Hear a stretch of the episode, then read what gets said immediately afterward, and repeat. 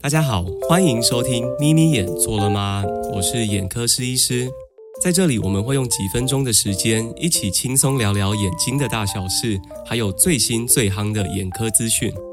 我们今天要来谈一谈的就是白内障。什么是白内障呢？是不是有眼科医师跟你，或者是家里的长辈说过有白内障？但是究竟是什么原因造成白内障？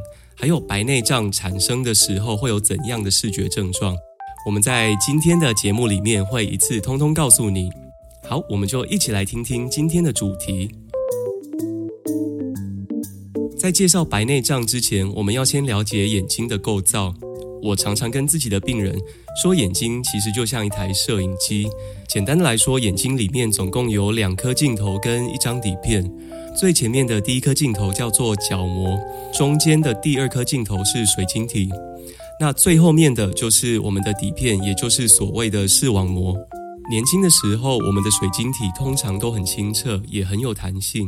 但是大多数的人，在我们年纪变大，或者是少部分的病人，因为糖尿病啊、外伤啊，或者是因为服用特殊药物的关系，让我们的水晶体会变硬，失去了弹性，变厚，而且变得浑浊不透明。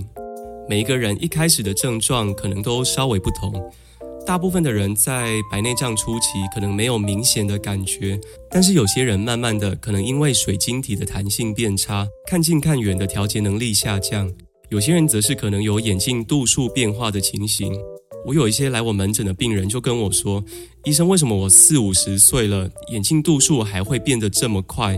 连续三四个月眼镜度数配了又增加，再配又再增加。”这个时候我可能就会想要来查查看这位病人有没有白内障的情形了。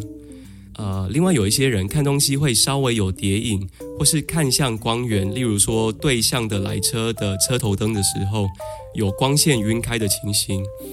不过到最后，当白内障慢慢成熟，每个病人都一样，会有看东西模糊、视力下降的情形。当病人的视力下降还没有很严重，影响到日常作息的时候，我们其实可以选择定期观察，或者是调整一下眼镜的镜片度数就好。